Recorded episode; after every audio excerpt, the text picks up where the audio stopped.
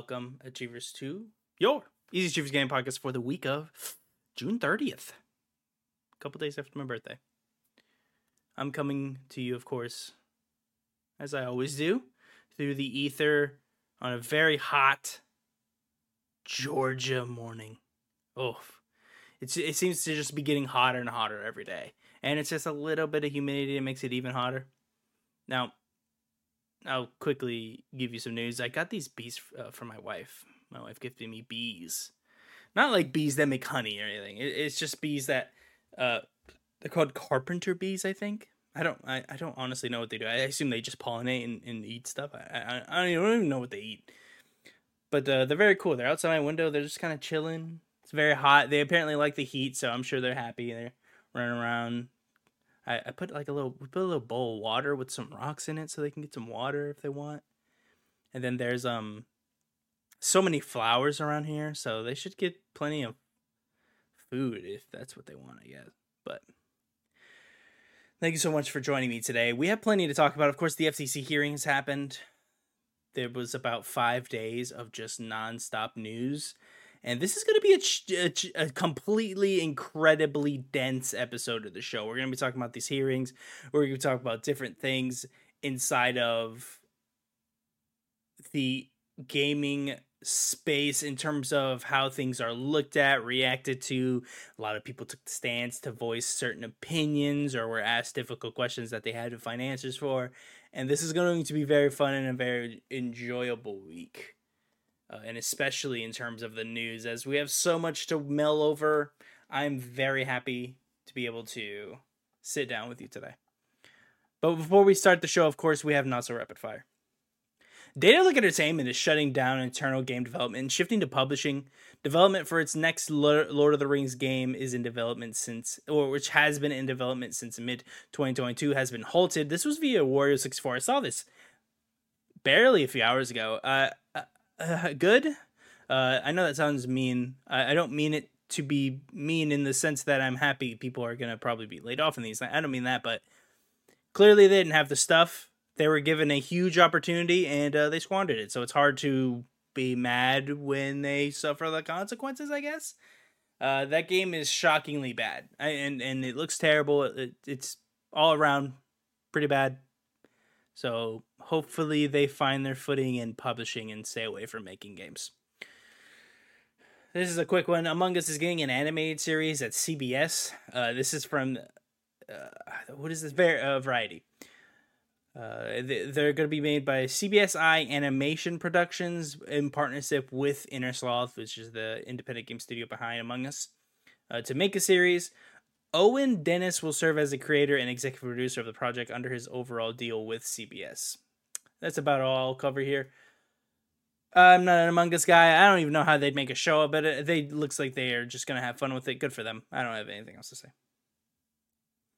Uh, there was a funny one by V G C. Uh, th- someone said, um, uh, so there was a GameSeries.biz uh, interview with Michael Platko-Galutsky. And uh, here's an interesting quote I think everyone's reading. Quote, I actually believe Cyberpunk at launch was way better than what it was received. And even the first reviews were positive. Then it became a cool thing not to like. That went from hero to zero really fast. That was the tough moment. We didn't know what was happening. We knew that the game is great. Yes, we can improve it. Yes, we need to take time to do it. And we need to rebuild some stuff. That took us a lot of time. But I don't believe we were ever broken. We were always like this. Let's do this. End quote. Uh, wow. Uh, I think you got lost in the sauce there, my friend. You are a very important figure over there, of course. Uh, being, let me actually make sure I get his title correctly. Uh, C D Projekt Red's V P of P R and Communications. So it's no shocking that you'll see something good about the game, but no, it was not uh, good at, at launch. It uh, you couldn't play the game at launch. So I don't know what you're talking about, but of course, he has to say these things like that. He can't be like, yeah, it sucked, right? But Uh, it definitely wasn't cool to dislike it, I don't think. It it was just fun to make fun of, I think. Slightly different thing. Niantic is shutting down N B A All World and stopping production on the Marvel World of Heroes game that they're doing. Uh, Niantic uh, effed around and found out, I guess. They grew way too big. They took on way too many projects, and it looks like they are completely axing an entire studio that they're made. So they will be closing their L A studio. This is via their actual official page. Reducing our game platform team. So uh, this is, again, from their actual website. Reducing our game platform team and making additional reductions across the company. As a result, we'll be sunsetting N B A All World and stopping production on Marvel World of Heroes. This means we are laying off all... Uh, uh, sorry. We're laying off around two hundred thirty Niantics. I guess is who they call themselves. Quite the way to be called when you're being laid off. two hundred thirty people. Very sad to hear. Very sad to hear. Niantic completely, completely overvalued themselves and ate it. Uh, they say here, the answer is straightforward. We have allowed our expenses to grow faster than revenue. Very funny to... Uh, that I shouldn't say funny. Let me backtrack. Uh, it's not very funny. It, it's it's very common to see this. Uh, they make a lot of money. I'm reminded almost of uh, uh, uh, what's an example? Kind of like Telltale, right? They sat there and made the same game over and over again, similar to Niantic, kind of making the same thing with different I P. I mean, how many games did has Niantic made? Of course, they're known for Pokemon Go, which completely changed uh, the world for what two or three months. Uh, but let's let's see everything Niantic has made before, and then uh, well, here we go. Wikipedia, boom. Let's see all their games. So the twenty sixteen is Pokemon Go's launch. twenty eighteen you get Ingress Prime. twenty nineteen you get Harry Potter Wizards Unite. You know, none of those worked out. Harry Potter was was like canned shortly after that. twenty twenty-one Pikmin Bloom. twenty twenty-two Campfire. twenty twenty-three N B A All World. Uh, period, period dot, Monster Hunter Now, and that's all this year. And then Niantic Wayfarers at some point later on. Excuse me. And yeah, I mean that shows goes to show they grew too fast. They got a whole other studio in L A, nonetheless, and um, the most expensive place to ever open, and they are living there, hoping for the best. Uh, which I believe they started in San Francisco, right? Where did they start? Company span out of. Uh, I think I think they started. Announced it secured. It's not important, but it just goes to show: grew too big, too fast, way too much uh cost, and not enough revenue. Not two things you want to combine each other. We got some data that I wanted to quickly go over. That has nothing to do with the F T C hearing that we're about to get into, but at an I G N Xbox event, uh, Microsoft showed off a couple interesting numbers that you can kind of extrapolate a couple things. So, console marketplace, and they have just a big, it's like a PowerPoint deck presentation thing, and these are a few numbers on it. twenty-one million plus Xbox Series S and X's have been sold. seventy-nine million combined Xbox One and Xbox Series S and X. forty-eight percent of Series S players are new to Xbox. It just seems like they needed some new thing to add there. I don't know why why they did that. I guess to show off like, oh, you know.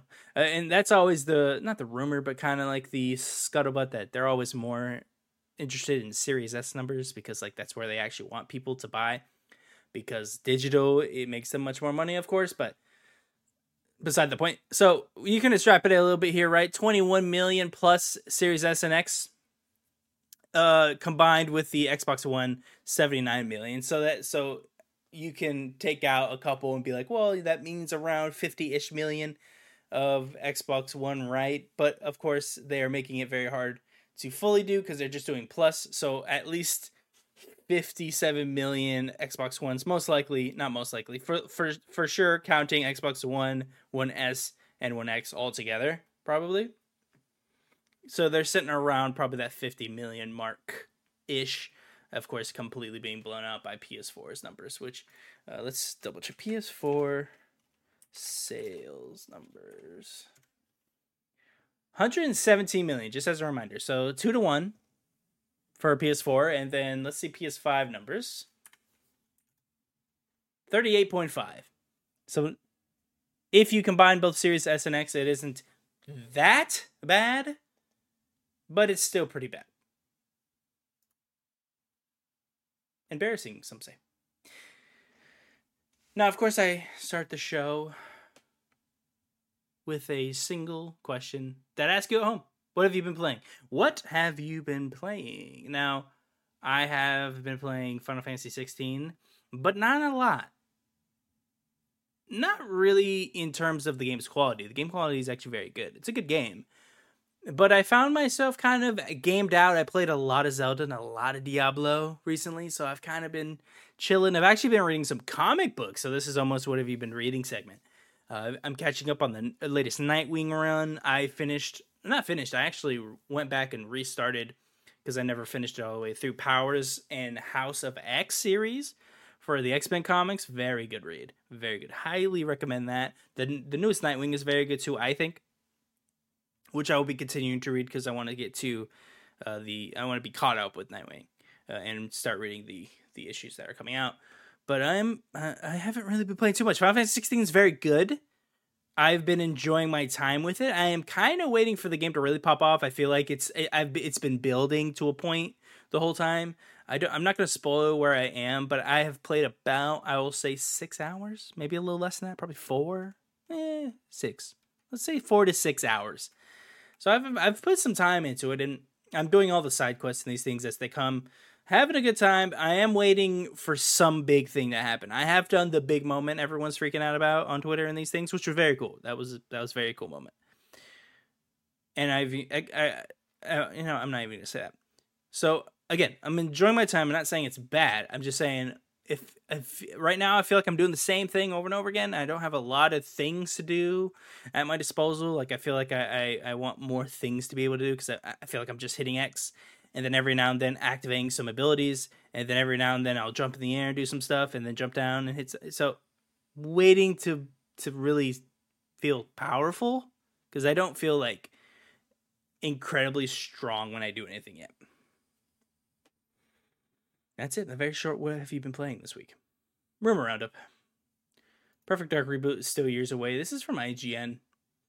So there are internal rumblings from The Initiative's game that they are completely in shambles. Uh, let's read a couple snippets. The Initiative was founded in America. Okay. In the early days of the project, the o- the overall mood was optimistic. Of course, this is from I G N. Perfect Dark was an exciting I P that most were thrilled to be working on. First at The Initiative, and then at Certain Affinity when the studio signed into... Oh, sorry, signed onto the project in twenty nineteen. As with the early development process, much of the in- initial work consisted of nailing down a clear creative vision for what the game would consist of, and then developing a core gameplay loop that is both supportive of that vision and fun for the player. Studio leadership was fairly clear from early on that the Initiative Perfect Dark will see a balance of combat and espionage element that would ideally feel feel like playing through a James Bond or Mission Impossible movie. One, for- one former employee, a woman, also expressed frustration. Perfect Dark has some news from I G N that I wanted to quickly read. Sorry, I had to do a quick cut there, so sorry if it's a bit bumbled here, but but let's move into... And this is actually a quite deep, deep read in the I G N article. I'm actually going to point you all to that article if you'd like to really dig deep into Perfect Dark's development, with, with how it's working, with the Initiative and these things, but to cut it short, because it is very dense, and I do want you to read that, so I'm not going to tell you everything here, but to quickly add, there's a couple things uh, to point out. And the Initiative has had turnover to eleven. They can't keep talent, which is a which is something we reported on multiple times, I believe, with uh, a couple different news stories that have been popping up that they're just having trouble keeping people, which is a problem with any studio really right now, because the, the talent pool is very, very hard. That's why you see actually a lot of um, uh, poaching. You see a lot of people leaving and going to another studio uh, for much more money. And people are getting paid more and more than they ever have been. And that is also why they've gotten Crystal Dynamics to help them with their project here, as... Of course, they had their failing Marvel Avengers game. They were kind of sold away, in quotes. Not really sold in the classical sense, but sold away as in, like, we're going to sell you now for labor to Xbox to help them with this game. Which, you know, it doesn't make a little bit of sense because they used to make Tomb Raider. So, of course, you know, it kind of helps them make this game. But, oh, excuse me. Mm, my bad. But I wanted to bring this ever to everyone's attention. It's very intriguing. Again, it's very good deep read. This was written by, let's get the name, Rebecca Valentine, of course, of course. She's pretty much responsible for any good writing on I G N. This was just pretty much just happened. I just found this. This was two hours ago as, as I'm recording. Uh, Assassin's Creed publisher remaking Black Flag. So, so this is on Kotaku. Ubisoft is doubling down on its most popular franchise, blah, blah. According to two sources familiar with the plans who asked not to be named because they are not authorized to discuss them, a remake of the twenty thirteen cross-gen P S three Xbox three sixty game is still in the earliest stages, but will not be complete for at least a few years. A team at Ubisoft Singapore, one of the studios that has led development on the Assassin's Creed franchise involving Ocean Tech, will be heavily involved in helping to modernize the Caribbean-based sailing game. Uh, of course, a spokesperson for Ubisoft dis- declined to comment, but of course... Be cu- I'll be curious to see how deep this remake of the game is, because I do feel like people still use that willy-nilly term, remasters, remakes, et cetera. Uh, I would argue that it doesn't even really need one. I would have accepted a port, if I'm being honest. Like, a, hey, here's thirty bucks for Black Flag. It's a port. We made it in four K or whatever, sixty frames, you know, et cetera, et cetera. But if they want to make it prettier and release it in a few years, I'm down for that too. It's a great, it really is a great game. I will stand by that. That is one of the best Assassin's Creed ever made. That's probably my second favorite uh, uh, behind uh, Odyssey. Happy to hear it. I believe that it ha- that is happening. Uh, it doesn't seem like Kotaku would lie. They usually are pretty good when they have a full story to say. Uh, excuse me, let me make sure no one's dying really quick. Okay, it's not important at all. All right, this is the show for the week. Now, this is very dense. You might see some cuts here and there because there I'm going to be talking so much here. So I'll be needing water and I'll be needing drinks because this is going to be a lot. F T C hearings. We got Matt Booty taking to the stand to talk about certain things. We got Bobby Kotick to going to the stands talking about how he hates Game Pass. This, this is really dense. Jim Ryan saying these things. So let's get into it. One, I have an interesting email. You're going to be hearing me say interesting email quite a bit here.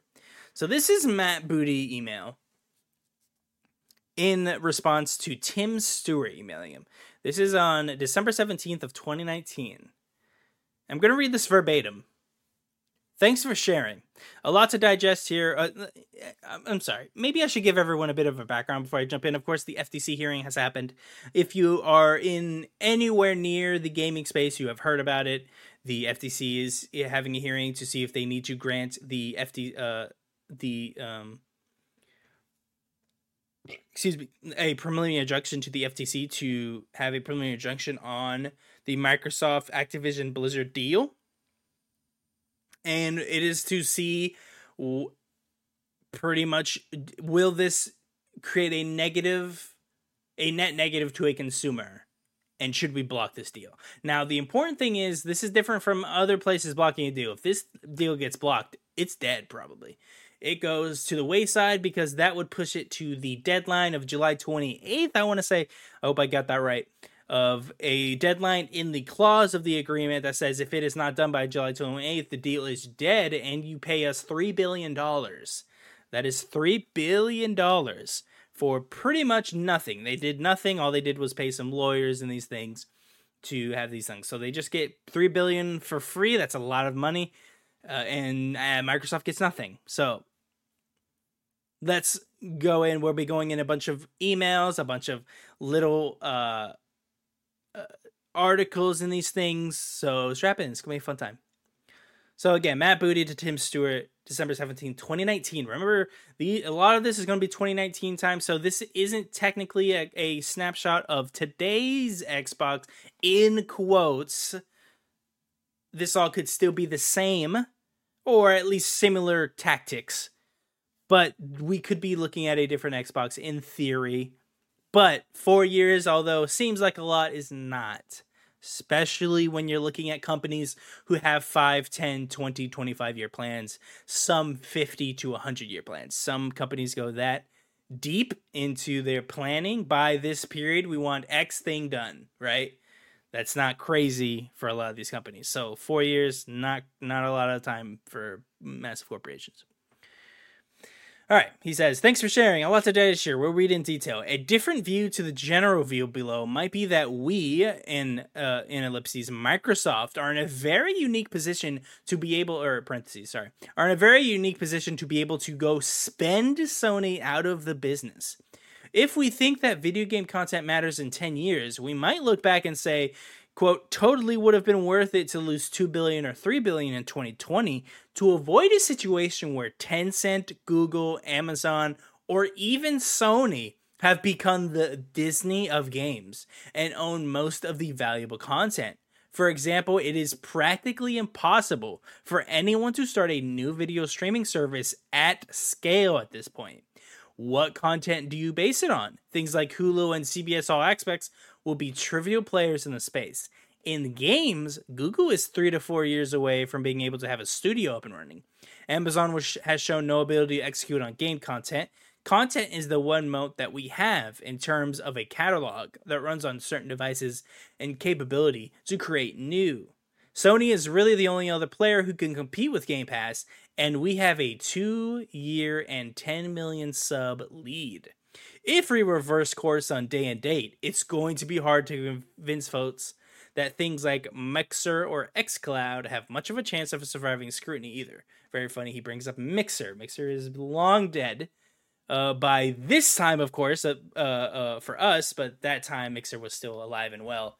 Uh, uh, well is, uh, I guess, uh, a selective term there, but xCloud, of course, is still going on.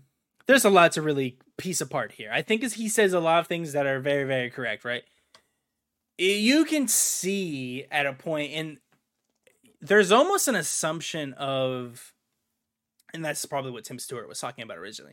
There's almost an assumption of like, this is the future of, like, Game Pass is the future. This is what's going to happen. So, and by the way, a very interesting thing is ten million sub lead. So uh, that tells you by twenty nineteen, I had ten million subscribers, which I believe we wouldn't have known at that time because I don't think they told us how many subscribers until they had fifteen million or something. I don't know. Not important. But this tells us a lot, right? Let's go into things like Hulu and C B S will be trivial for players in this in the space. In games, Google is three to four ways, and of course, Google at that time is still doing Stadia and going to really open that up with, with studios and content, which of course is dead in very, very uh, small time span. Amazon still is kind of where Amazon is, although they have Luna going. So it's kind of still in the market, but kind of not. They're making games, right? They, they've made some popular games, but they're still kind of not in the market. So it is always interesting to see how far they are thinking out. Hey, so we can't find ourselves in a position that we have let someone else become the Disney, right? And that is a very apt comparison, I believe, especially when you talk about the games industry as a whole and you talk about something versus to a movie industry or thing, things. If someone becomes the Disney, they are the ones calling shots. That is, that is a famous thing. If, if Disney pretty much whole-handedly controls the theater market, uh, they have way too many movies and way and generate way too much revenue for movie markets and, and these random uh, movie theaters for them to not have their way one hundred percent of the time. They dictate the reality. So they're able to literally manipulate the market that they're in and just, and we're just talking about theaters. We're not talking about the other major, major things that Disney does. We're just talking about just that. So if you find yourselves in a position where you can cut a possibility of someone becoming a Disney in your market, that is very, uh, in uh, that is a very interesting thing to see. And it is funny that back then Microsoft was was having to, and I always try to bring this up when you see these little random things that maybe Sony and Microsoft do, you know, they buy this, they buy that. You have to remember they're buying them to make sure no one else buys them partly too.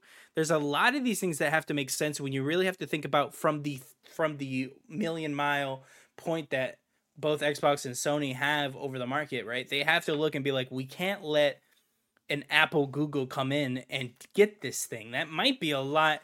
And there's a little bit more that we'll talk about here about why Xbox is buying Xbox and why Xbox bought Bethesda, or sorry, why why Xbox is buying Activision and and why Xbox bought Bethesda.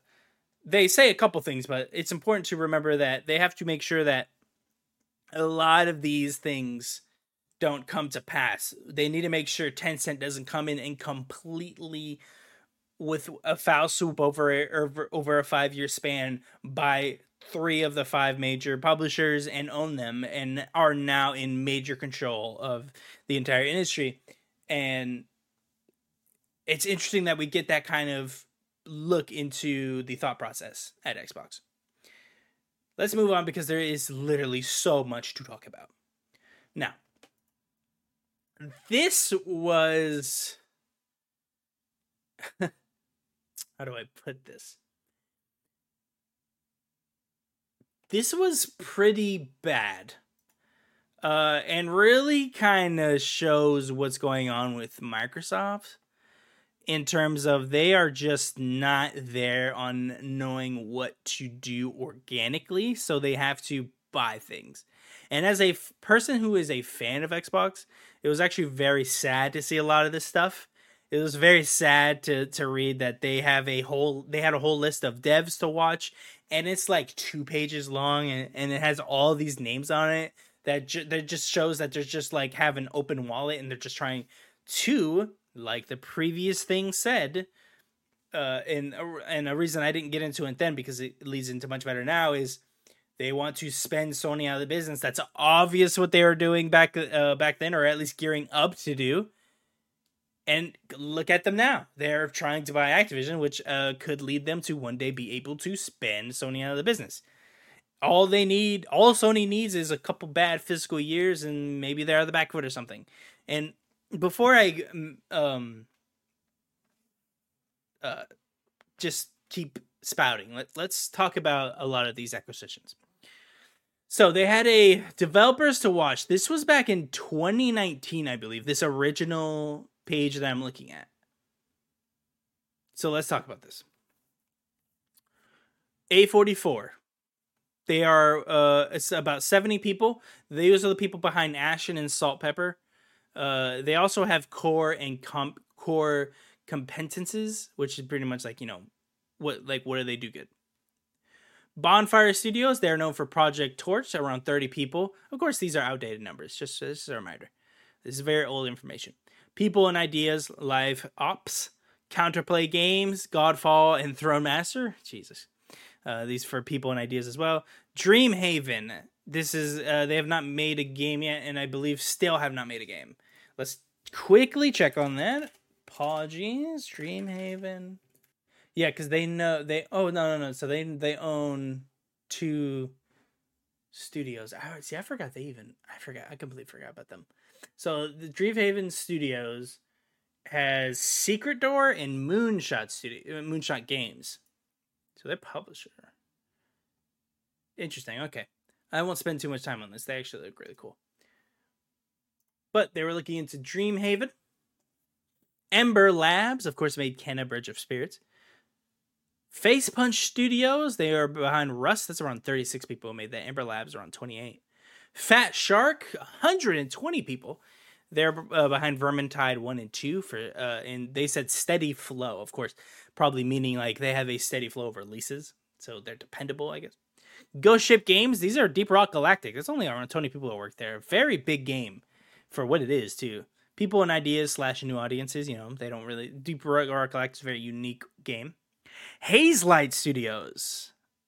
This was been a very. This would have been very interesting. Size of around sixty-five people. They've of course make a way out, and It Takes Two. Uh, people and Ideas slash a new audience. Heart Machine. They're behind Solar Ash and Hyper Light Drifter. Hello Games. They're around twenty-six people. Uh, of course, they're No Man's Sky and Zone of Danger. Of course, they would want them for No Man's Sky. That's all they care about. Moon Studios for Ori and Forsaken. Um, Munfish, Atomic Heart, which that fell on his face, didn't it? Around thirty-nine people. Proletariat, they made Spellbreak. That's around sixty. Uh, I don't. Uh, they uh, they took down Spellbreak. Is Proletariat still a thing? Yeah, they are there. Striking Distance, of course. Callisto Protocol, one hundred fifty. But I wonder if they regret some of these or don't regret it. So you know, it's always interesting. And then Team Cherry, they made they make Hollow Knight. Of course, making Hollow Knight Silksong right now. These are all on their developers to watch. These are people who they wanted or interested to buy. Now, in twenty twenty-one, they had a final watch list of just kind of the biggest people to look at. And uh, this is for a potential watch list for their Xbox Game Studios. So they have two different gaps that they pretty much identified and were saying, these are the people to fit, fit the gaps in our uh, studios, pretty much. So audience expansion is the first gap, and there's five companies involved in that. Thunderful, and their asset is exper- expertise in cross-gen casual mobile games. Supergiant, developer of top indie titles, including Hades. Supergiant, if Xbox wasn't in the position they are in right now, I would have loved to have seen them actually get Supergiant. They did kind of seem like they had a really good relationship with them, with like how Game Pass did, and and and...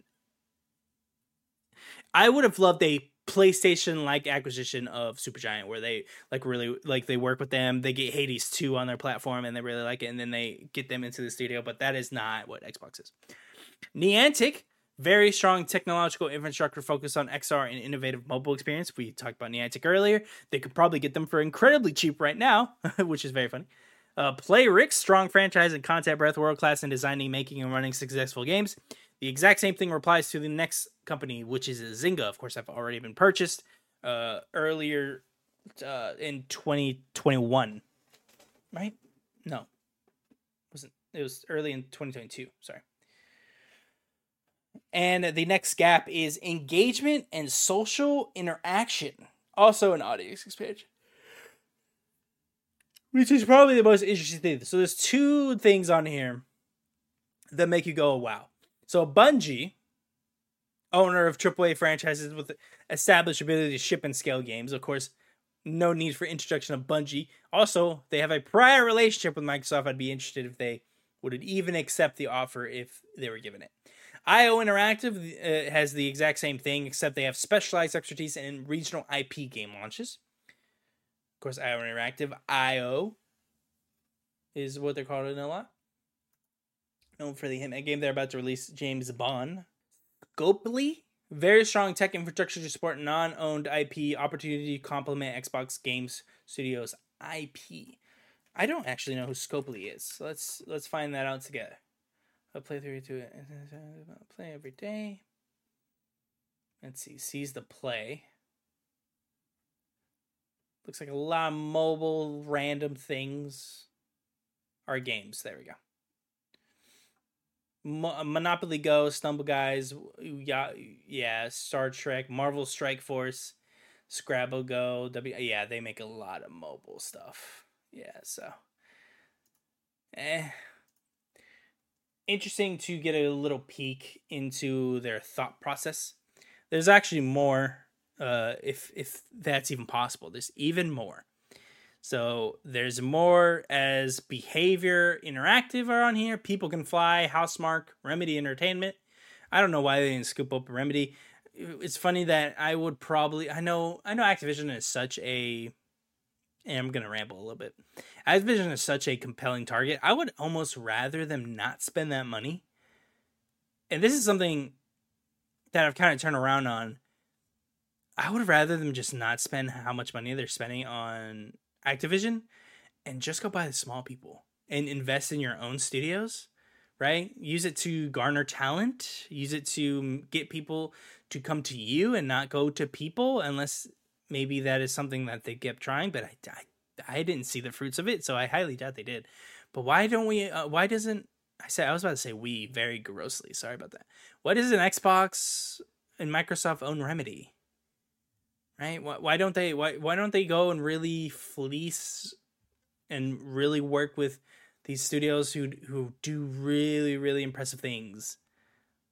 Supergiant, and they really said them out. I was like, hey, you know, this is how we'll work, and we get you like that. And instead of going like, you were just buying the big guys. We're gonna buy Bethesda, and we're gonna buy Boom, Activision Blizzard, King. It just seems so interesting to really. And we're going to talk about a very, very damning Jim Ryan email in a little bit. Uh, more and more. So these are developers, Behavior Interactive, People Can Fly, Housemarque, Remedy Entertainment. Developers, self-published developers. eleven Byte Studios, Bohemia Interactive, Bungie, Crytek, I O Interactive, Larian Studios, Magicor Games, Playdead, Rebellion Developments, Thunderful, and Supergiant Games. And a couple publishers, Paradox Interactive and Sega, shockingly enough. Uh, Sega, to me, would have only been interesting when they bought Atlas. Once they bought Atlas, I would have been like, okay, we can talk now. Let's, let's see if we buy Sega. Um, but it really goes to show you that they're just gonna buy anyone, right? Like, they have all, they have just laundry lists of people. Like, yeah, you know, we might buy these people. We might buy this and this and this and this and this. And there's even more, believe it or not. There's a bigger list here in a little bit. Yeah, here it is. eleven plus companies sourced through Xbox Game Pass data, top twenty-five studios uh, by Steam stats. So they just have a big list of uh, publishers and then and um, uh, developers that they just have like a just a huge list that they just go down. And it's like, do you guys give any thought to this stuff? Like, it just looks like you're like just gonna try and buy them, right? Like, just buy everything. It's kind of sad. Again, as a again, I'm an Xbox fan, but when you really see it all written down and it's that long, it goes like, are you guys even thinking about some of this stuff? You're just buying stuff. Like, did you ever think about like what works and like and like how you can complement other things or how you can use one to help with others? There's a did I get that, Jim Ryan? Because actually, it's a very good thing to bring up right now. Uh, this should be it. Yeah, so this is January twentieth, twenty twenty, uh, January twentieth, twenty twenty-two. This is, of course, around the time they uh, announced the Activision Blizzard purchase. Uh, this is from Jim Ryan. It's not an Xbox exclusivity play at all. They're thinking bigger than that, and they have the cash to make moves like this. I've spent a fair bit of time with both Phil and Bobby over the past day. I'm pretty sure we will continue to see Call of Duty on PlayStation for many years to come. We have some good stuff cooking. Keep your eyes peeled. I'm not complacent, and I'd rather this hadn't happened. But we'll be okay. More than okay. Phil Spencer was in a C N B C... Uh, this is... Oh, I'm sorry. This is from... Uh, wait, no. Is this... But King sold the major cash out and more talent. Yeah, okay. This is what uh, another thing I wanted. So that actually shows Jim Ryan not really caring that the thing would go away. But this is from the same day, right? No, this is from the previous day. This is from Chris Deering to Jim Ryan, uh, January nineteenth, twenty twenty-two. Uh, Microsoft acquisition of, of of Microsoft acquisition of Activision. Phil Spencer was in C N B C saying that the acquisition would cement Microsoft as a player in mobile games. Strike me more as a King play more than Call of Duty.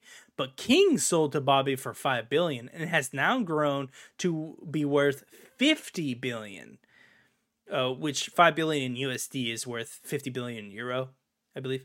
If it was an Xbox exclusivity play, Spencer could have locked up Microsoft console exclusivity for the next three C O D releases for maybe five billion euro. The major cash out will lure most of the talent to take the money and run as fast as their contracts will allow, leaving Microsoft with very gnarly management challenges. I bet Yves is smiling like a Cheshire cat. Speaking, I assume, of Yves Guillemot. If this was a play to end run P S five, et cetera, I think is massively overvalued and will not meaningfully exceed. I guess Microsoft can piss away that kind of valuation without being more harmed than helped, but I am not losing a wink of sleep over the future for our baby. Hope you agree. Cheers, Chris. P S. They would have been better off announcing a new electric car. Pretty serious stuff, and it really goes to show you that they just do not like each other, right? High executives do not like Xbox. PlayStation execs do not like Microsoft executives. Same thing to Microsoft executives. Probably don't like them because of all these things coming out. Uh, a lot of interesting things there. I actually think one thing that he said that I have thought for quite a while, and it is interesting to see someone that high up and someone that smart say say this. The major cash out will lure most of the talent to take the money and run as fast as their contracts will allow, leaving Microsoft with very gnarly management challenge. What is one thing that everyone says Microsoft already, Microsoft being Xbox, already has a problem with. Management. What can they already, with the twenty-something devs they already have, not do? It's twenty-three, right? It's at thirty-two. I feel like I mixed those up. Not important. It, twenty plus. They already are struggling to management manage all these studios. So this does put them, if this goes through, which would be seen as a win for Microsoft, right? Might actually be a loss down the road. All these people with a giant cash out, they are overpaying, remind you. We uh, once they uh, once we reported on this purchase back in twenty twenty-one. Or sorry, twenty twenty-two. Once the purchase happened, or is oh sorry, it didn't happen, got announced to happen. The they were already overpaying by a lot. Um, I want to say it was by ten plus share price or something. It might have been more than that, because I think they were valued at forty-five and they were paying seven sixty-five or so. I, I can't remember. That's massive amount of money overpay. I that is extraordinary. And what's funny is they could probably get more money now. I'm very curious if they stopped, if they could re like like I wonder if Kodak could renegotiate, if he would like raise the price. Probably would, right? Because they've only done more, right? And also uh, the giant. I don't know. I'm, that's a fun thought experiment. Would Kodak stop everything if he could and renovate? I guess he would all, wouldn't you all? I don't know. Would he be happy to be getting out? He doesn't really, he didn't really seem fazed by like the harassments and, and, and these lawsuits and then like he didn't, he never seemed to faze or care.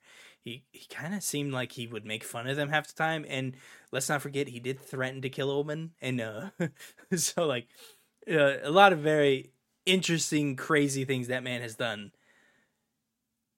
I'd be curious if you think he can get it for more now. I completely derailed. What was I even talking about? I was talking about, oh, um, yeah, so them being able to piss away the valuation on these things. Yeah, I mean, Microsoft can definitely do that. Microsoft can one hundred percent say, yeah, we'll overpay this and make it back in a year.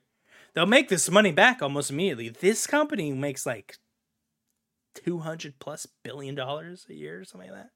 Like it, not, we're talking about a nuts amount of money. I'd have to look up for like the actual up-to-date numbers, but this the company, it's this is the amount of money that is so, is so in, crazy that it's hard to comprehend how much money they even have. But when they have this evaluation play, and, and uh, Jim Ryan knows that this is not a play for exclusivity. They don't care. They want. Uh, they see. We have some good stuff. Phil saying that was it would cement a player in the game strikes me more. Yeah, yeah, yeah. So he was saying like more as a king playing these things. It's quite interesting to see Jim Ryan just be like, yeah, no, we never. Don't think it's leaving anytime soon. Again, I, I think there is a reality where Microsoft pulls Call of Duty. Technically, they needed, uh, like we knew, the this year was the last Call of Duty for the agreement that Activision had with PlayStation. So it was it from here on. It's it's up to them to re, to renew it, which they know they would. They would always renew the deal for another ten. It's just too. There's too. They need to make the money back.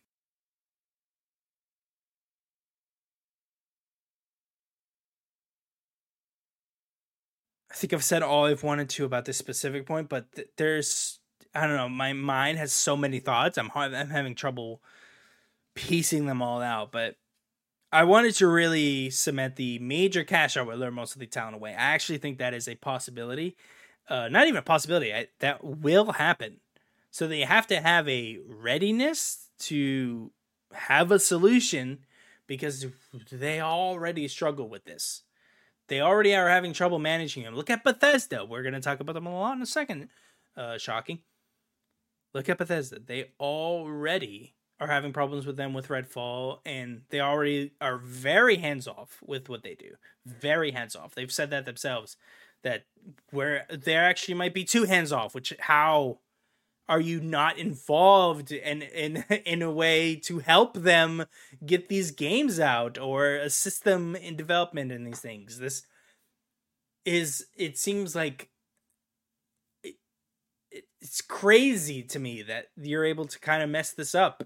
Why are we not helping? Why is there not like more of an ingrained kind of cohesion amongst the studios? It actually seems like there might be the opposite of that, and they're just like legs uh, separating from like like the head of Microsoft at, instead of a web or something. I'm I'm going everywhere here. Uh, so let's go on to, uh, this is a quick one. I O Interactive Project Dragoon is going to be an Xbox exclusive. This was a, a thing that came out from the F T C hearing. This was an email published by The Discovery, shows that the I O Interactive Project Dragon will be Xbox exclusive. Uh, I'll quickly read. Um, let's see here.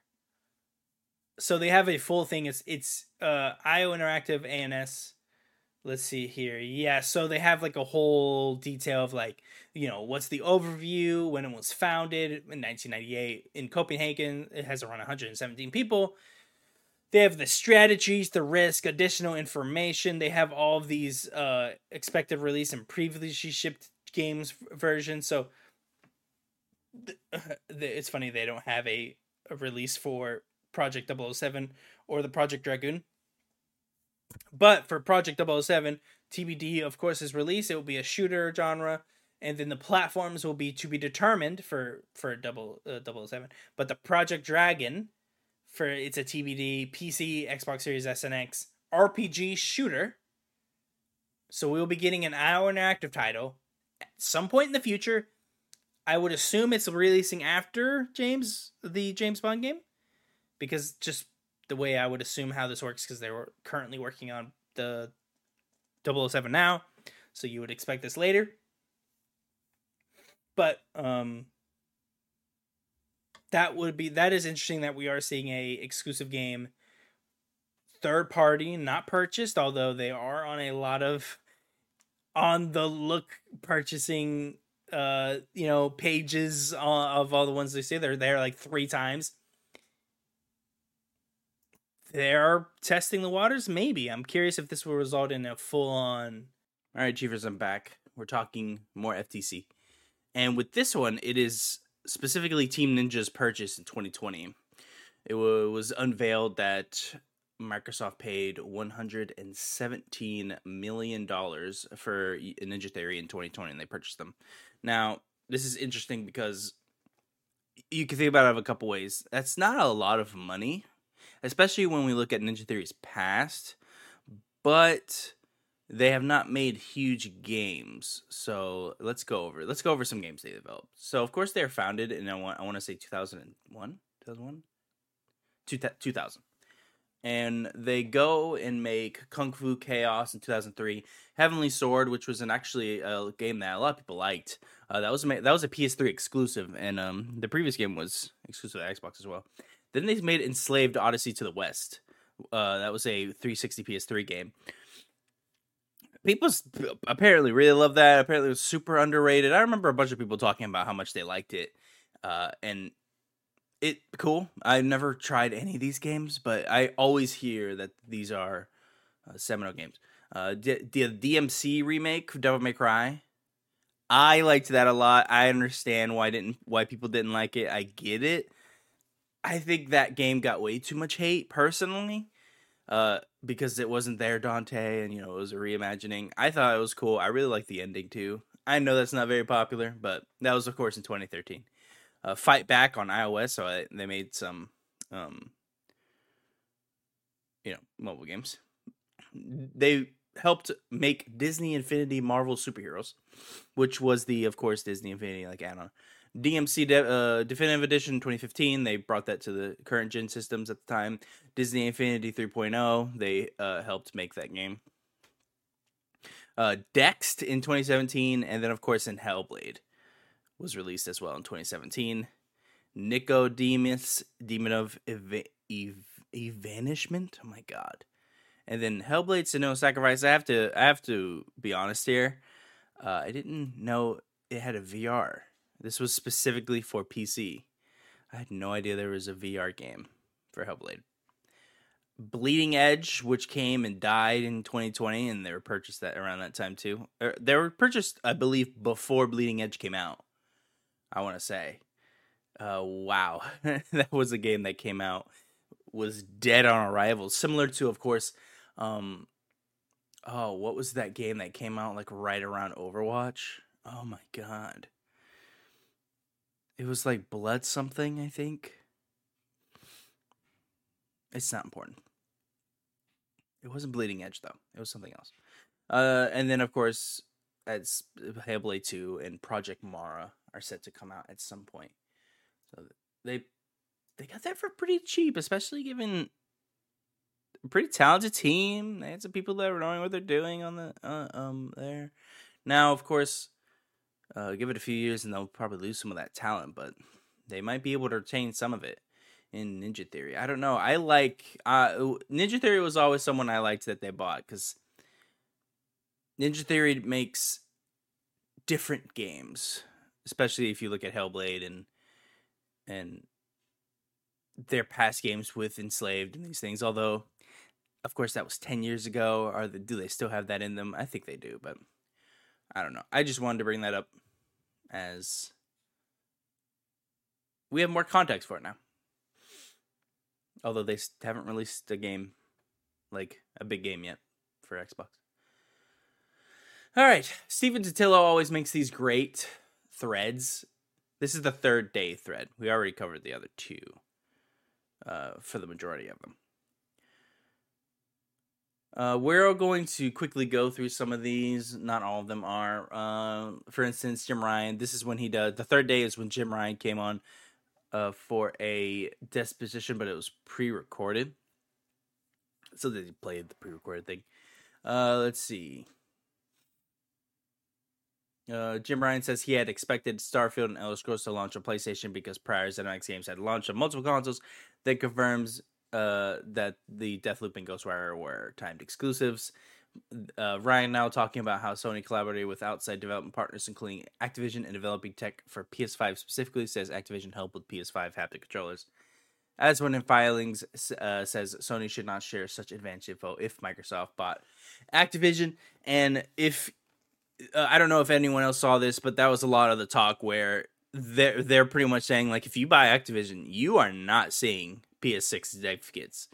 Uh, you are not getting any of our information uh, for anything upcoming, of course, winking at like the pro system and these things. So, yeah, I, I mean, of course, I don't necessarily blame them for saying that. That does put Activision in a tough spot to make the same gen game uh, perfectly because you can't tried on a dev kit. So I'm curious if that is them stretching the truth or they're just saying that because it's almost a win-lose, right? So let's say Activision gets dev kits for the P S six, right, in this scenario, and they theorize that in twenty twenty-eight the new gen consoles would come out. Not crazy. That's eight years. That's almost a standard life cycle. I think that's slightly on the longer side by like a year. That doesn't matter though. Not nearly as long as three sixty and P S three, which was like ten years. Um, but it's a win-lose, right? You give them the P S six dev kits, but you're also telling uh, Microsoft the exact specifications of your P S six. Now, maybe I'm crazy, but I feel like they both know what the other ones are doing to some degree, right? Because people talk. I'm reminded of Richard Hogue, which is a cr- incredible channel, by the way. Uh, he's a lawyer that specializes in merging and acquisitions, actually. So this is his field. If you ever want to check him out, go to his Twitter.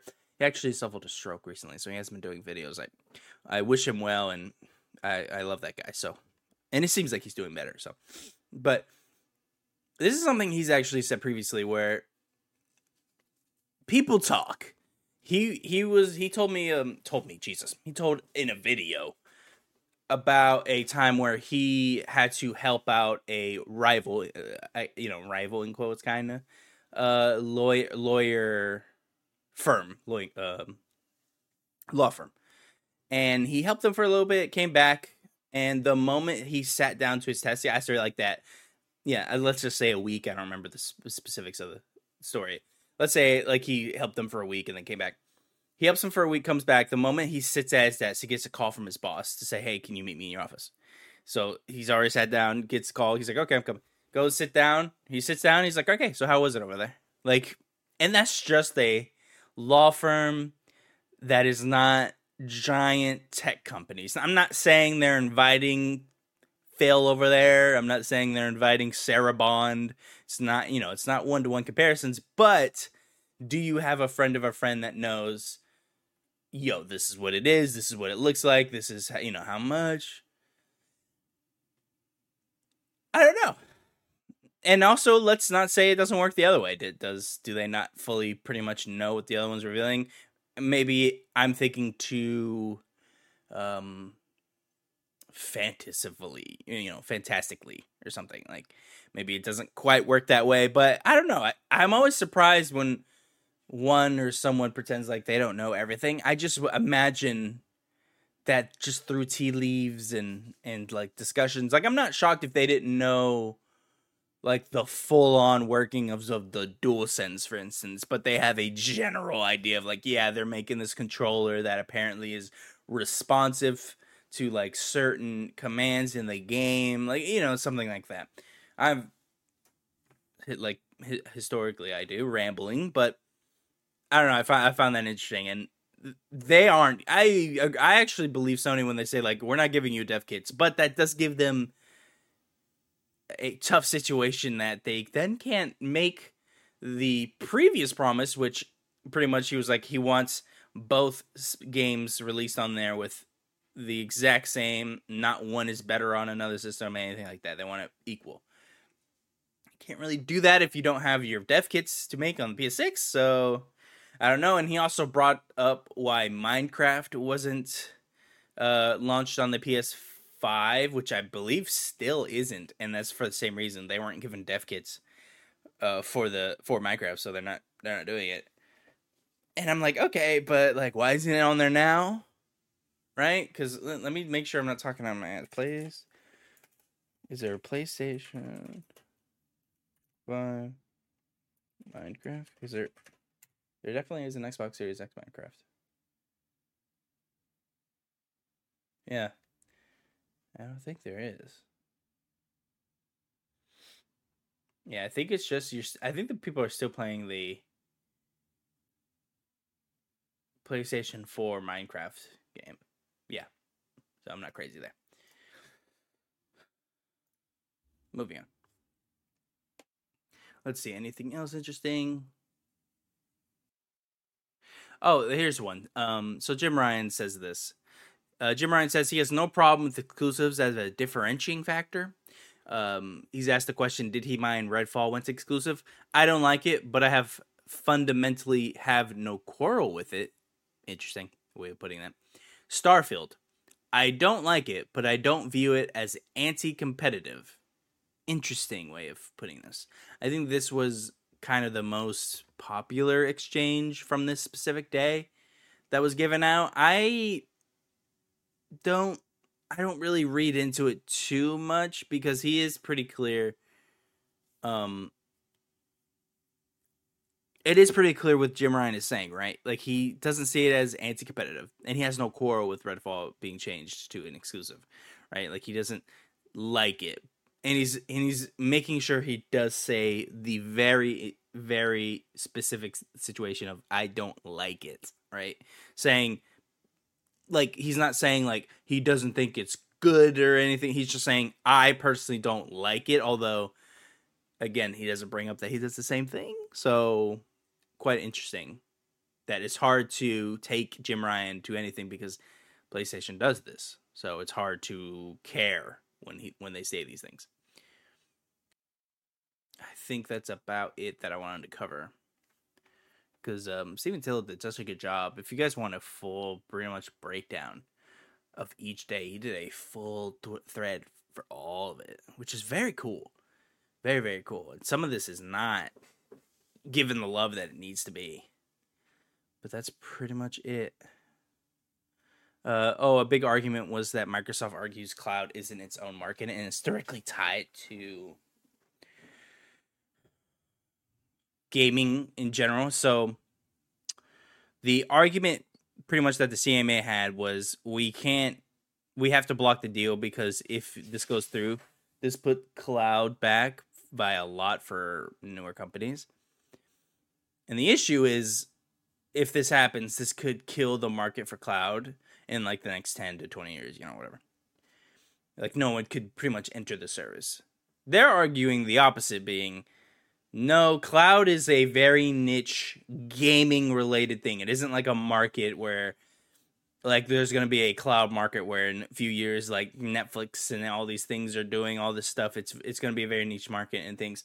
And they bring up Microsoft argues cloud isn't in a market. Notable on Thursday, Xbox's Sarah Bond said Microsoft recently abandoned plans to offer a standalone Xbox cloud service, a change since a recent deposition that she attributed to a sp- strategy shift and consumer interest. So they abandoned plans for a standalone Xbox cloud service. They were going to straight up do xCloud, which we kind of saw that through the browser kind of thing they have. But they, I mean, that's a good point that they bring up. Like, I mean, we aren't doing it now, uh, which kind of tells us that they're abandoning xCloud in the in the literal sense of like there probably won't be a app on a T V unless it, you know. Obviously separate from like the Samsung thing, but I thought that was quite interesting as well. Uh, let's see. And then there's some other things. Uh, that's everything from day three for sure. Let's go back. Uh, this made the rounds a, a lot, but people were not reading. And also the headline was very misleading as well. So the Project Q price point was revealed by the Microsoft F T C filing. Now, it wasn't quite, but it was at the same time. So pretty much the, the filing was uh, brought up that this device is going to be under three hundred dollars, and that's all we know, right? People took it as it's three hundred bucks. Don't know why, because you could just read it, but they did. And the headline went, and Uh, I forget who ran with it first, if I'm being honest. I'm not going to say who it was, just in case. I, I don't know. It might have been Dissecto um, or something. I don't know. But I might be wrong. I, I shouldn't have even said the name because I don't remember.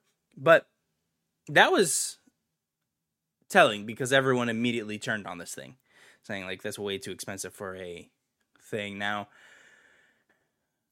I, I have no horse in this Project Q race, so I don't really care. So I feel like I'm just going to move on because I don't think I, I've already said my piece. This thing isn't for me because I have a phone already.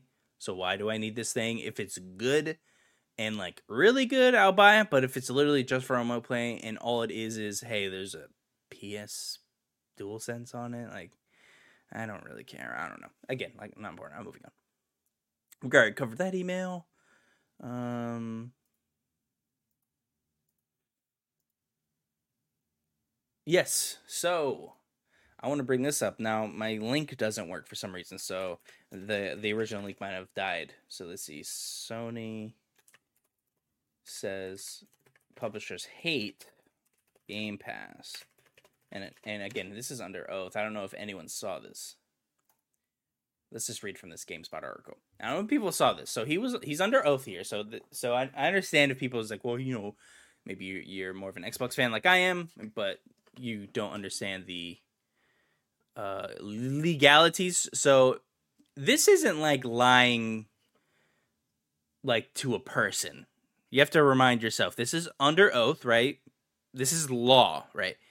You get in very, and people do. You can look it up. People get in very, very, very large amount of trouble if you lie under oath. You're breaking the law if that happens, right? I want to make sure that's clear because it's it's an, there's obvious doubt when it comes from who it's coming from and what it's specifically saying. I understand if you hear this article and be like, he's just lying. If he was caught lying, like in a company email, if let's say something happens in, to Sony in four years and they have to do an F T C hearing or something and discovery happens, meaning they have to give you all their emails from the last ten years and they have to piece through it and find stuff, you can get a lot of trouble, as in large fines, going to jail. So this is not something to really trifle with. So when he says what he's about, when I'm about to read out to you, and I'm sure many people read about this, it paints a light that's I've something I've kind of come around to, that maybe Game Pass is not the best. Now, I'm going to be taking a sip, so make sure everyone at home takes a sip, as I like taking sips with everyone else. It's kind of like a calming thing that we can all do. We can get ready for the rest of this video, and we can clear our minds a bit. All right, so let's take that sip.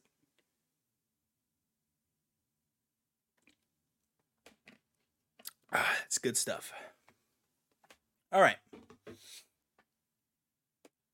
GameSpot, Luis Joshua Gutierrez. Love it. Now, according to PlayStation boss Jim Ryan's deposition, this is via The Verge, he claims to have talked... He, he, sorry. Back up. He claims to have, quote, talked to all publishers. They unanimously do not like Game Pass because it's value destructive.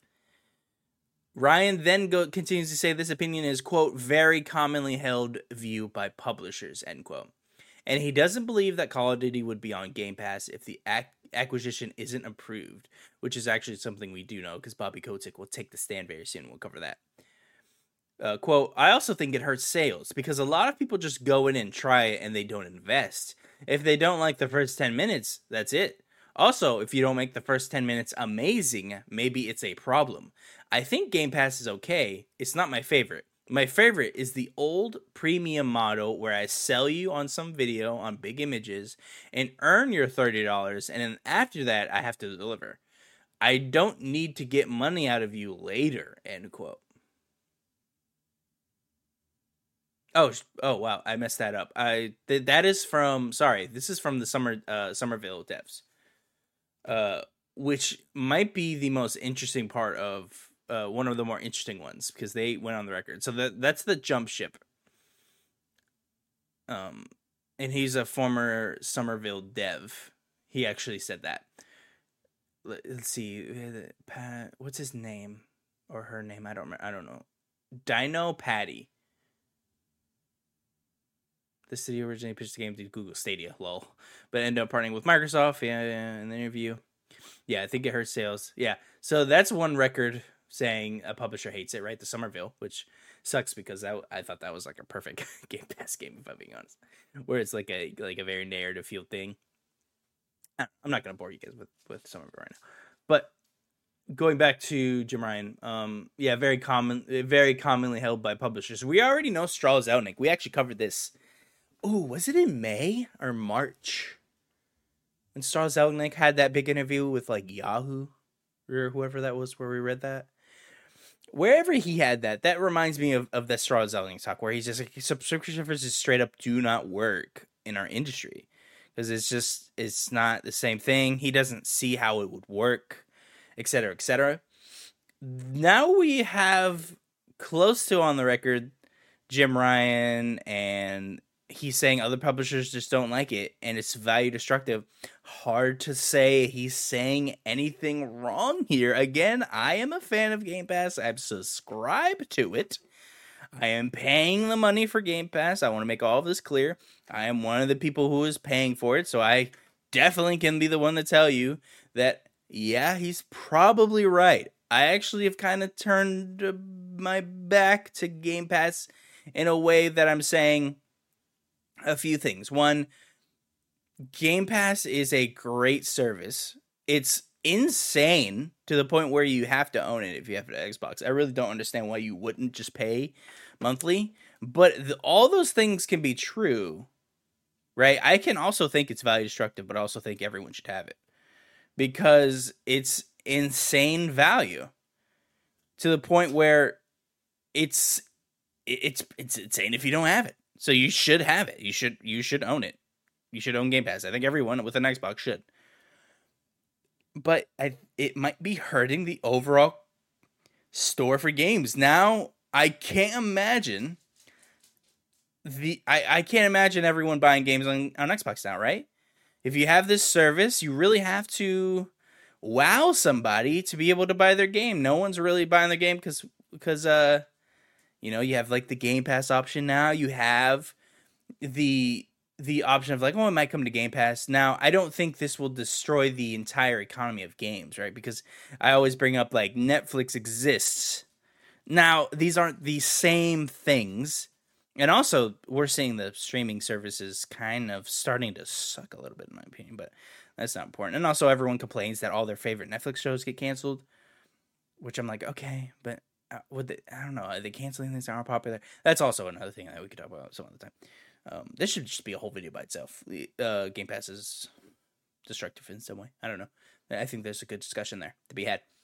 I think it's com- I think it's a very complicated thing to talk about because clearly, obviously, it makes them no money. They're actually bleeding a lot of money, and Game Pass is set up to there is no going back necessarily. They can't really turn this ship around. There isn't like a well, well.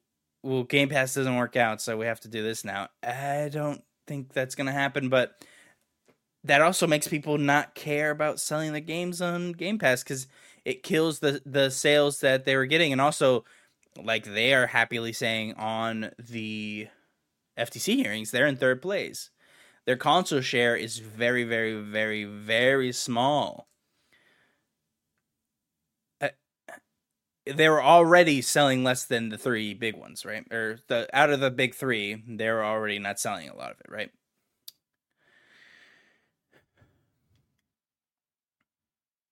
So when you add something like Game Pass to it, you further erode the little sales that you're already doing.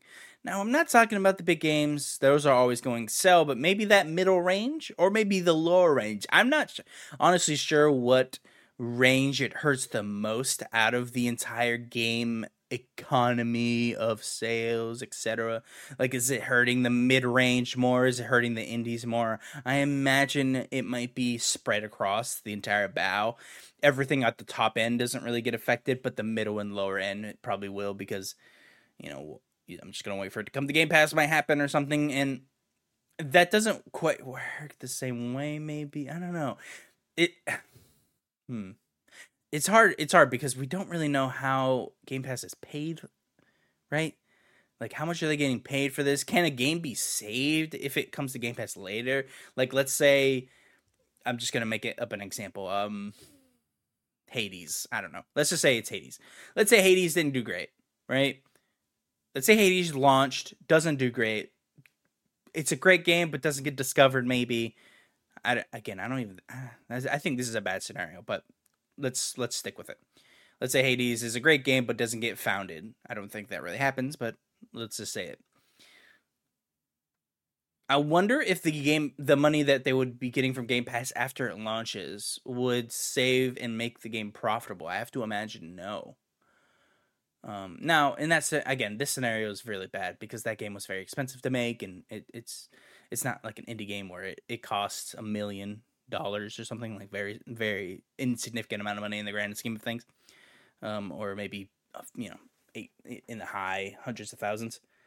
So a Game Pass deal would get them in the green probably very fast, but this is something I would love to have a discussion with somebody because Game Pass is such a complicated beast to discuss. You have to... We don't know the numbers, which you have to imagine is not changing, and it's stagnating because they're not telling you the numbers. Uh, Phil Spencer's has already said that, pretty much verbatim, that. Yeah, no, Game Pass um is not growing. That's why we're switching to P C. He said that in an interview before, actually. So we're kind of, they're kind of shifting their their thought process to P C gaming. Or, sorry, their Game Pass focus to P C, trying to get some of the P C market. Good luck. They're all on Steam, and they get really angry if anything else tries to mess with their monopoly. So I don't, I don't know, I don't know how, how well Game Pass on P C will do. Although I think it would be a compelling service as well.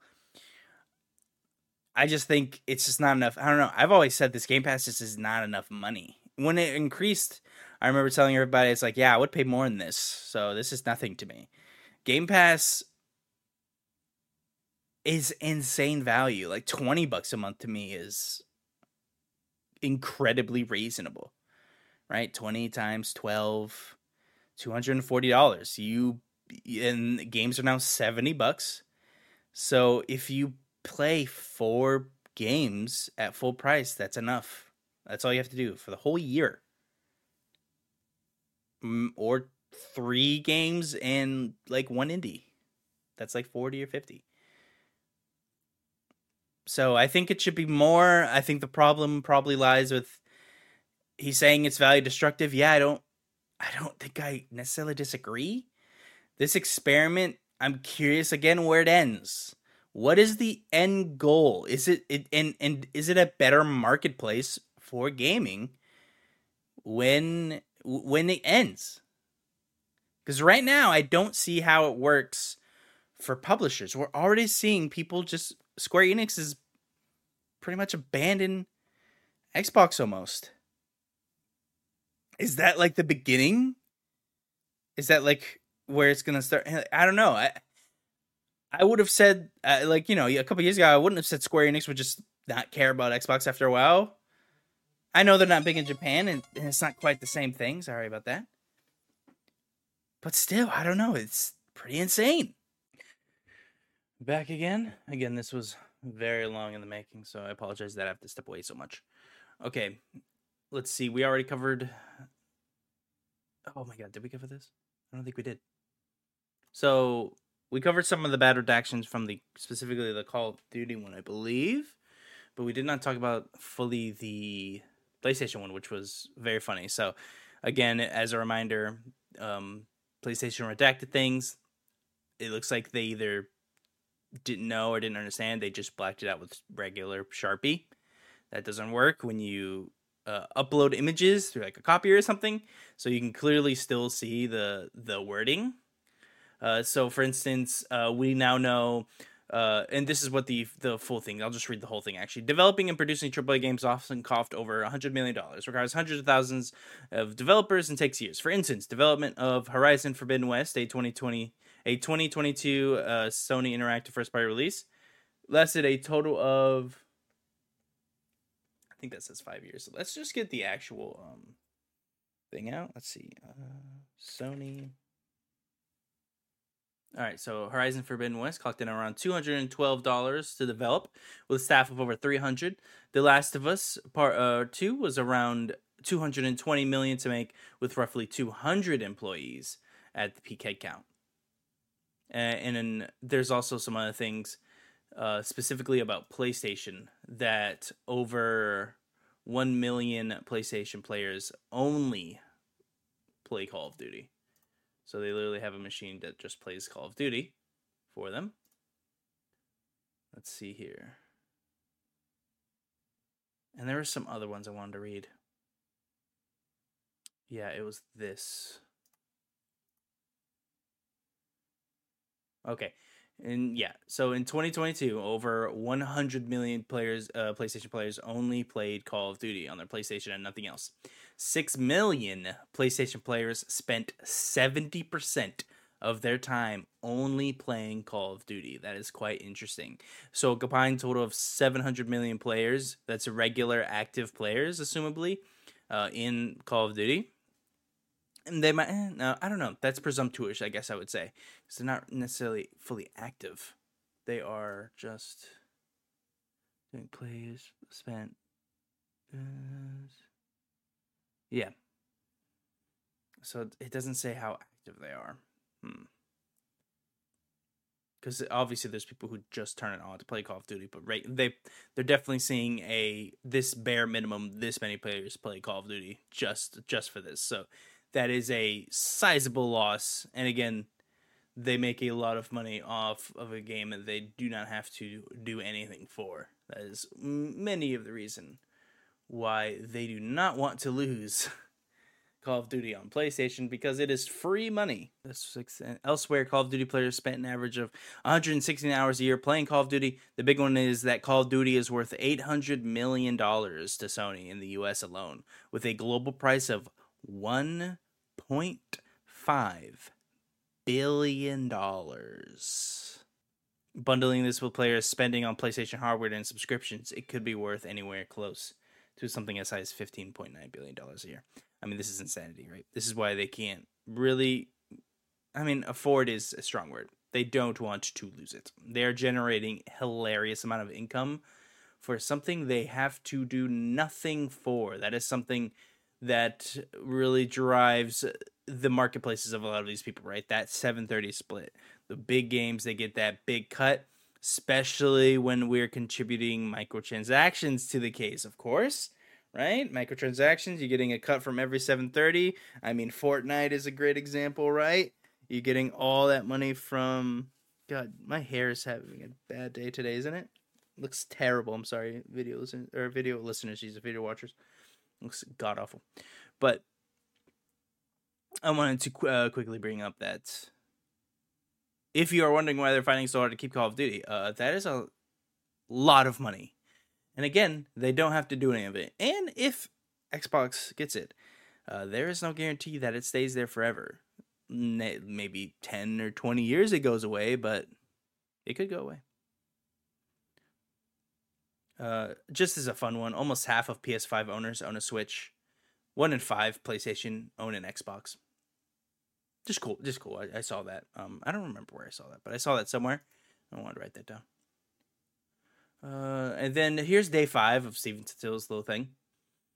Uh, I'm going to quickly go over one of the a couple of these that I find interesting. Today is the Amy Hood testimony, which is the C F O for Microsoft, and then also Tim Stuart, I believe, is also doing it. Yeah, they had to. So during all this happened, the Canadian uh, competition regulator sent Microsoft lawyers a factual inaccuracies in Microsoft Activision Court filing. Says it's not just U K concerned about the deal. Says its concluded deal would substantially lessen competition in consoles, subs, and cloud. Uh, it's funny because the Microsoft literally was like, "Hey, the uh, the period to do any of this is past." So they pretty much ignored them, which was pretty funny. Uh, I assume that's the equivalent of an email saying, "Sorry, you're late to this," but I don't know. They pretty much just said like, "Yeah, uh, too bad."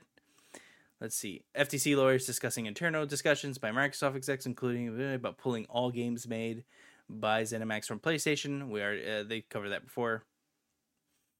Uh, it's walking through some emails and running numbers. Yeah, so in which exa- we're running numbers to see how many Game Pass subs would be needed to make up for loss of revenue if PlayStation revenue declined because Activision games were in some way pulled from PlayStation. Interesting. Thought experiment. Wonder why. Stewart emphasizes this was a math experiment. Lots and lots of discussions of these models, though no indication that this was the plan. Microsoft lawyer gets Stewart to talk about value Microsoft placed in mobile expansion via Activision. The high value Microsoft has placed in Minecraft's multi-platform performance. In other words, of course, the view here is that Microsoft wants Activision for mobile, not to pull C O D from PlayStation. Stewart is asked if it would make financial sense to take Call of Duty exclusive. He says that would make no sense. And that was pretty much everything from day five. Not nothing too crazy. That is done with that. And we're getting close to the end here. This is a little excerpt I wanted to read. So, the uh, and this is one of the filings. The F T C's case fails at the start because Xbox does not have the ability or incentive to withhold Call of Duty from its competitors. It would economically irrational for Xbox to withhold Call of Duty from its competitors, and regardless, Xbox cannot do so. After agreeing to acquire Activision, Microsoft has entered in agreements to bring Call of Duty to Nintendo, which has not had Call of Duty on its consoles for over a decade, and to five leading cloud gaming services, which Activision has consistently refused to do for ten years. It has made the same offer to Sony, which is guaranteed access to Call of Duty through at least twenty twenty-four under its currently operative agreements, committing to the public and shareholders and now to the court that it will continue to sell Call of Duty on Sony's PlayStation. But Sony refused to accept, even if Microsoft somehow had both incentive and the ability to withhold Call of Duty from Sony Doing so would not consist... Uh,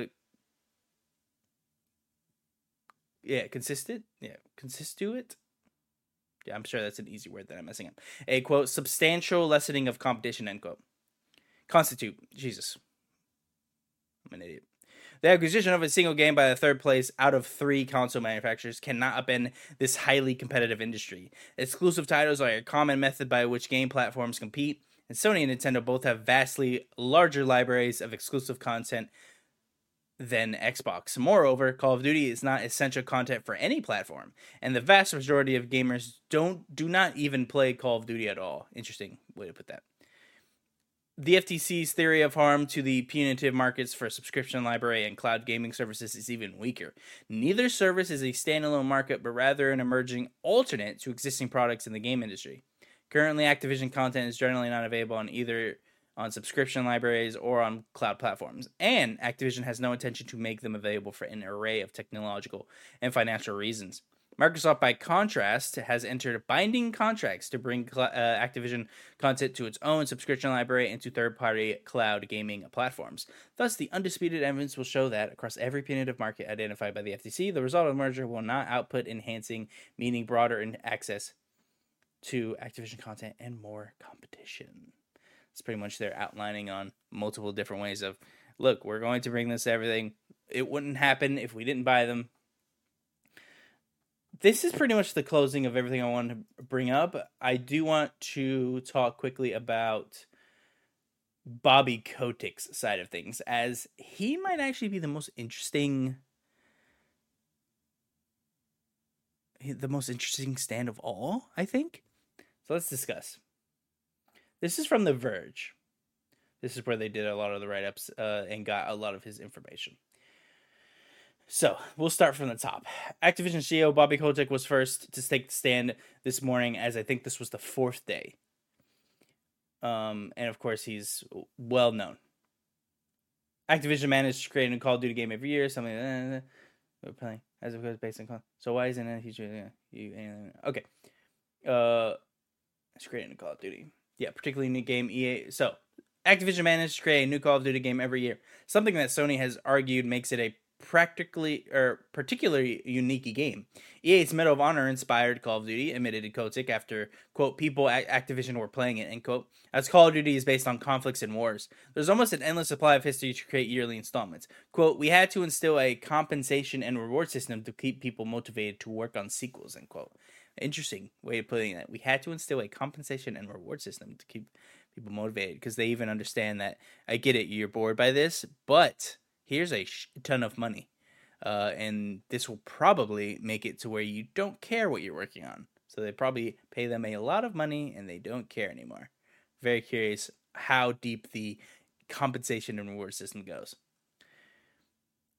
You would have a revolt if you were to remove a game from one platform. Gamers are incredibly passionate. You get invested in the experience. It's like a sport. That's one of his things, bringing up... Uh, uh pretty much like, yeah, if if it was taken away, it would be a big deal.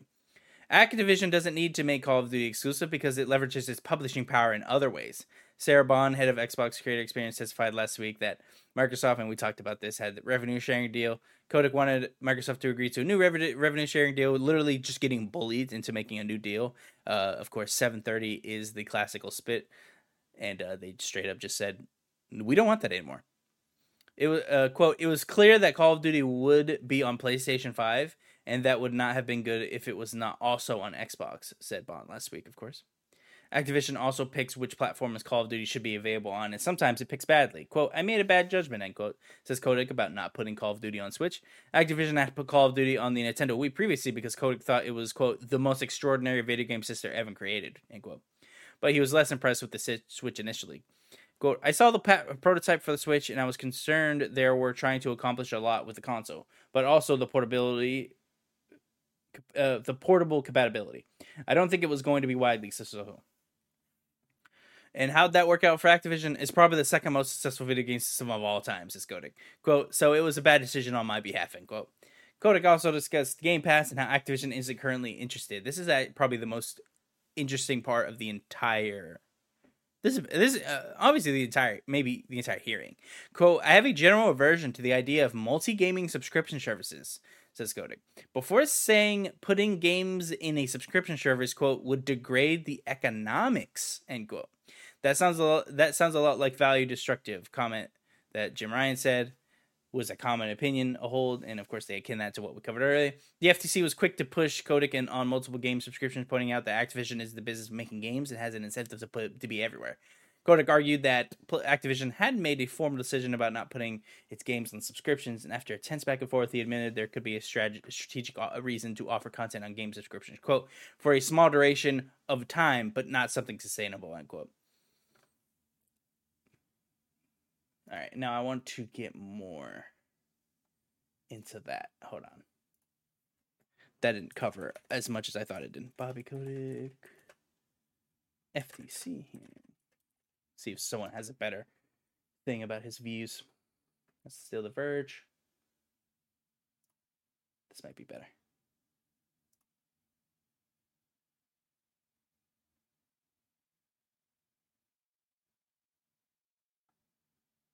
Ah, that's not good either. Give me a second. I'll cut all this out. Or maybe not. I'll leave it for us to kind of mull over our decisions and let's see. All right, here we go. So Tech Raptor has a better one. Mentioned that the revenue was twice as... Yeah, so... Kotick explained that Call of Duty has never been exclusive because Activision has always aimed to create games for many platforms. He would never want to make an exclusive franchise that has one hundred million monthly active users, half on smart devices, half on consoles. And there would be a role if, if a platform was removed from the picture. Kotick mentioned that the revenue on PlayStation twice is that on Xbox. It makes sense. As Sony brands and presence in different markets lets them have a disproportionate market share.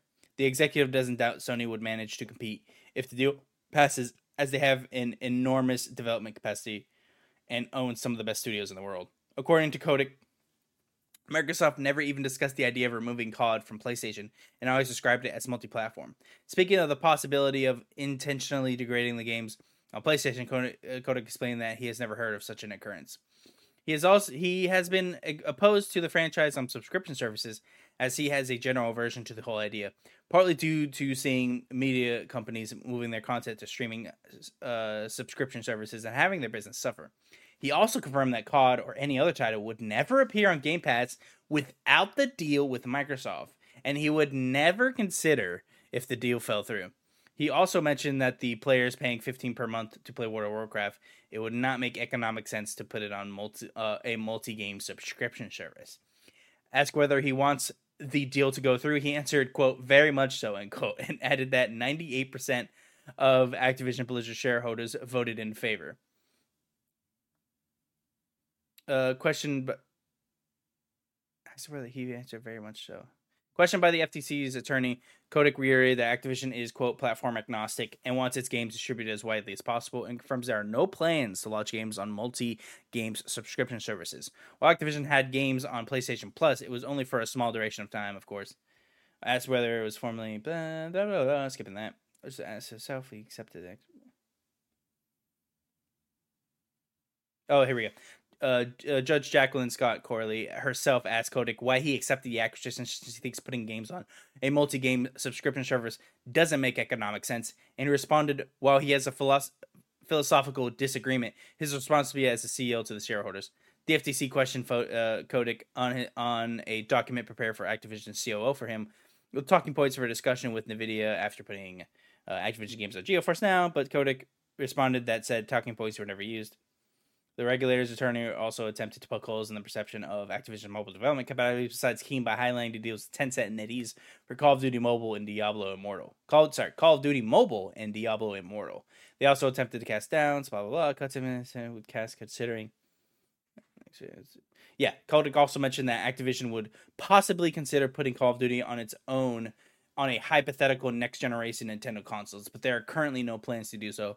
It would depend on the specs. Asked whether he's confident that the would working together with the engineers will be able to deliver quality on Switch, he answered positively.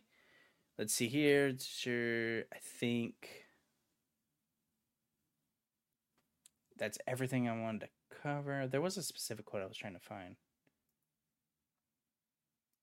Um, but we go to F C. Yeah, ninety-eight percent of the shareholders voted for this. Oh, let's see. I think that's everything for your remove. Yeah, reputational damage. The hearing represents a major ten. Hustle run. Let's see. I think that's everything. Yeah. That's pretty much everything. He's pretty much saying, yeah, I don't like Game Pass, but uh, it's like, why'd you agree to sell? The shareholders voted for it. That's why. I think that's everything. Let's randomly go through this. Make sure we scooped up everything. Uh, triple A costs two. Yeah, plans is in fact worth a lot of money. Jim Ryan doesn't think is anti. Yeah, that's fine. Yeah, Starfield almost skipped Xbox entirely. Uh, the that was always the kind of hearsay that PlayStation was eyeballing Starfield. The whole reason they bought it was to make sure that didn't happen, which is like, so you bought the entire studio be, to make sure that they didn't get exclusive on Starfield. I was like, okay, interesting. Um, I know we already covered it, but that Bethesda email is one of the... Wait, did we cover that? Yeah, we covered it. That was one of the first things we covered, right? Let me double check. Microsoft's here and inquiry, blah, blah, blah. Yeah, Pete Hines being very angry. That's that's probably my favorite thing out of all this. Did we talk about this? To be clear, was surprised to see the bullet below. Blah, blah, blah. Yeah, yeah, we covered that. Diablo six is a long ways off. Yeah, not shocking. No one, literally no one. Uh, of course, uh, this is a very quick one. Microsoft C E O Satya Nadella said he has no love for console exclusives. Of course, you don't, because not having exclusive is most beneficial to the person that's in third place. Uh, so why would you like it? Red's not supporting. So yeah, that's pretty much everything. That's everything I want to talk about the F T C. This is probably one of the longest videos I've ever did solo. Uh, thank everyone for sticking along. This was very complicated. I had so many, I have so many emails on this thing I can finally delete now. Uh, yeah, this is, oh, and let's quickly talk about this, I think. Uh, Xbox has historically had lower operating margin than Microsoft's other lines of business. This is from Amy, Amy Hood, I believe. This is still true today. Microsoft operating margin is approximately forty percent. Then there's a giant redact, so I don't know what any of this says. Over time, we were striving to increase Xbox's operating margin to bring it closer to those of Microsoft's other lines of business. With approximately sixteen point two three billion dollars in revenue in fiscal year twenty twenty-two, Xbox is also a relatively small line of business within Microsoft, which is fucking hilarious to hear that, whose annual revenue of the fiscal year of twenty twenty-two, again, this is revenue, so this isn't gross, was approximately one hundred ninety-eight point two seven billion dollars. As a central component of that valuation was the reduction in forecasted total future sales of Activision's content on all platforms, including continued sales of Call of Duty on Sony's PlayStation. The possibility of making Call of Duty exclusive to Xbox was never assessed or discussed with me, nor was it even mentioned in any of the presentations to or discussions with the board of directors. I understood the necessity of keeping Call of Duty on other platforms. The acquisition's strategic rationale and financial valuation are both aligned toward making Activision games more widely available, not less. Another important component of the fi- financial analysis was that the purchase had to be financially accretive to, yeah, accretive to Microsoft shareholders in year one, meaning that the acquisition must immediately contribute to the increase in earnings per share. It's a much clearer way of describing they need to immediately see the increase in shares for this to be worth it. Which makes sense. This is a lot of money. Anyone who thinks Call of Duty is going exclusive is fucking crazy. It is not immediate. I'm not saying ten, fifteen years from now. It's, it's, it's not exclusive. I'm just saying in the short term. Oh, and that's the F T C hearing in the nutshell. There's still a lot more I could have covered here, but that is the most interesting thing I think that I could bring to you guys. Let's get into date updates and get the hell out of here. Date updates: Stray coming to Xbox August tenth. Blade Runner twenty thirty-three Labyrinth was announced from Annapurna, their first in uh, the first uh, self uh, developed game, as well, of course, published. Coming to P C and consoles. It is set between the original field and Blade Runner twenty forty-nine, and is the first internally developed game for... I already said that. What's queued up, of course. Sorry, I'm getting tired from this. What is queued up? This is, of course, the game, uh, a T V show, a movie, a comic book, a manga, really anything. What do you have queued up for the weekend? This is a question I have for you. What do you have queued up? I, of course, will just be playing Final Fantasy sixteen. I've continued to be playing Final Fantasy sixteen. I'm having a great time.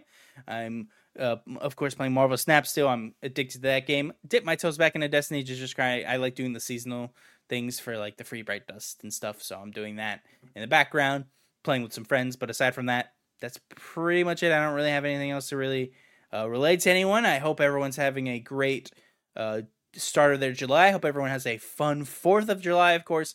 Make sure you are having plenty of fun. Have a nice maybe barbecue or something, or or or enjoy the outside. I don't know. Have have fun, though. And that's all I have for you guys this week. I will see you very soon.